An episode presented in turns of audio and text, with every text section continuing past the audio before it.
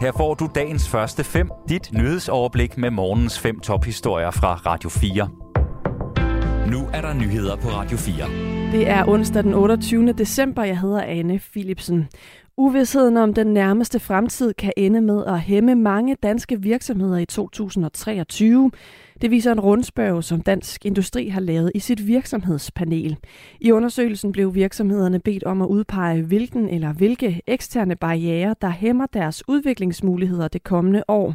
Lidt over tres procent af virksomhederne svarede usikkerhed, som dermed blev topscorer i undersøgelsen. Det fortæller Morten Gransav, der er vicedirektør i Dansk Industri. Usikkerhed har jo været øh, desværre en, en følgesvend for de danske virksomheder igennem de sidste mange år. Øh, men at nu hopper op og bliver den største vækstbarriere for virksomhederne, øh, det er et eller andet sted heller ikke overraskende, fordi at vi bare er blevet ramt af den ene øh, vilde ting efter den anden over de sidste par år. syv hundrede og syv virksomheder deltog i undersøgelsen, og de repræsenterer tilsammen ca. enogfirs tusind lønmodtagere. En række idrætsanlæg oplever ikke at kunne få hjælp hos kommunen, hvis de høje energipriser udfordrer dem. Det viser en rundspørge, som brancheforeningerne for idrætsanlæg, H I og I K F har lavet sammen med Danmarks Idrætsforbund. Henrik Høj Kaspersen er formand for brancheforeningen H I. Han mener, det kalder på, at idrætsanlæggene skal have hjælp fra andre steder end hos kommunerne. Desværre så kan vi se, at kommunerne er meget, meget, meget lidt villige til at hjælpe. Altså en fjerdedel af de adspurgte har fået smækket, øh, har, har fået videre kommunen, at, at pengekassen er smækket i. Og det vil sige, at de har faktisk ingen steder at gå hen øh, med, med, med de problemer, de har. I alt har et hundrede og femogfyrre idrætsanlæg deltaget i rundspørgen. Af dem svarer otteogtredive, at de ikke kan få økonomisk hjælp fra kommunen. En række af anlæggene i undersøgelsen svarer, at de har sat serviceniveauet ned. Det kan for eksempel betyde, at man har slukket for saunaen eller begrænset åbningstiden.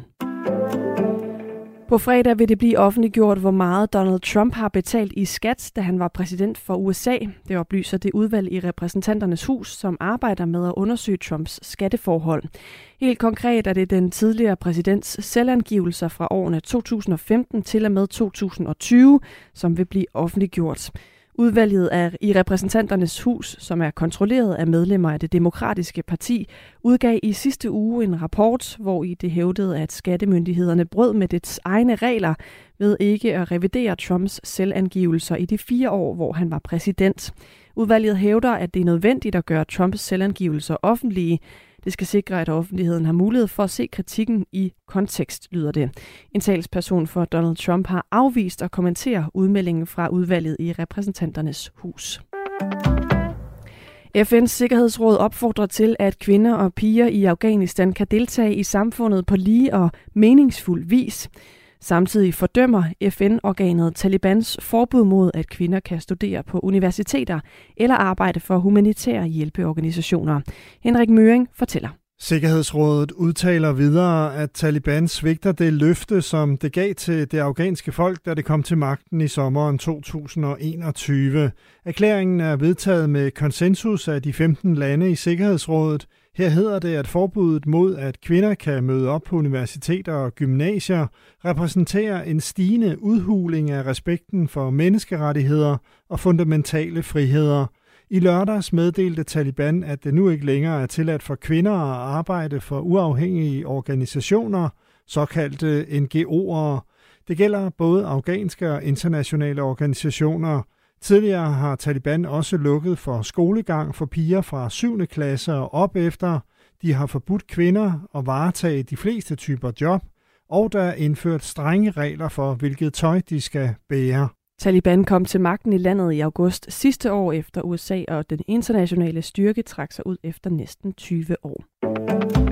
Tesla-aktiens nedtur fortsætter. Aktien er nu faldet med elleve komma fire procent. Det står klart efter børsen i New York lukkede i går. Aktierne omsættes dermed nu fra det laveste i omkring otteogtyve måneder. Faldet kommer ifølge Reuters efter, at nyhedsbyrået har beskrevet, hvordan bilproducenten planlægger at skære ned på produktionen på en stor fabrik i Shanghai. Fabrikken stod for mere end halvdelen af Teslas produktion i årets første tre kvartaler. Tesla har ifølge Reuters ikke givet en klar grund til den neddæmpede produktionsplan. Dagens første fem er tilbage igen i morgen tidlig. Hvis du har brug for en nyhedsopdatering inden da, kan du altid fange os i radioen, på nettet og i vores app. Vi høres ved til dagens første fem fra Radio fire.